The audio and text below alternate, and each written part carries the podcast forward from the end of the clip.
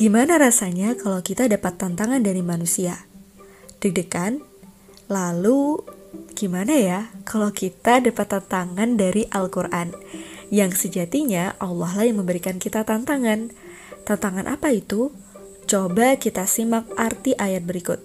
Al-Baqarah ayat 23. Dan jika kamu tetap dalam keraguan tentang Al-Quran yang kami wahyukan kepada hamba kami Muhammad, buatlah satu surat saja yang semisal Al-Quran itu dan ajaklah penolong-penolongmu selain Allah jika kamu orang-orang yang benar. Al-Quran ngasih kita tantangan.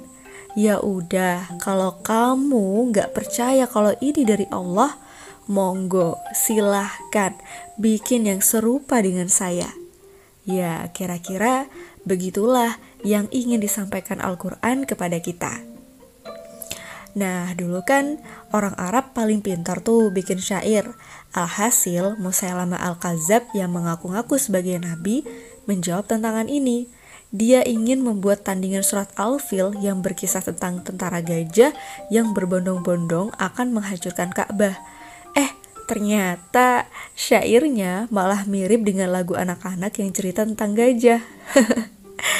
Orang Arab yang pandai bersyair aja gagal. Sekarang tanyain deh sama diri kita sendiri, bisa nggak bikin yang serupa? Hmm, bikin syair sebaris aja belum tentu bisa menyentuh semua orang.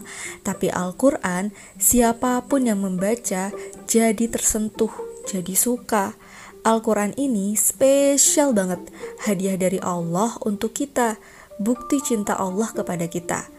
Yang sudah sempurna, gak ada keraguan di dalamnya, gak ada yang menandingi. Dan mukjizat Al-Quran itu terletak pada bahasanya. Makanya kita kalau baca Al-Quran tuh rasanya tenang banget. Jadi jangan lupa ya untuk baca Al-Quran setiap hari.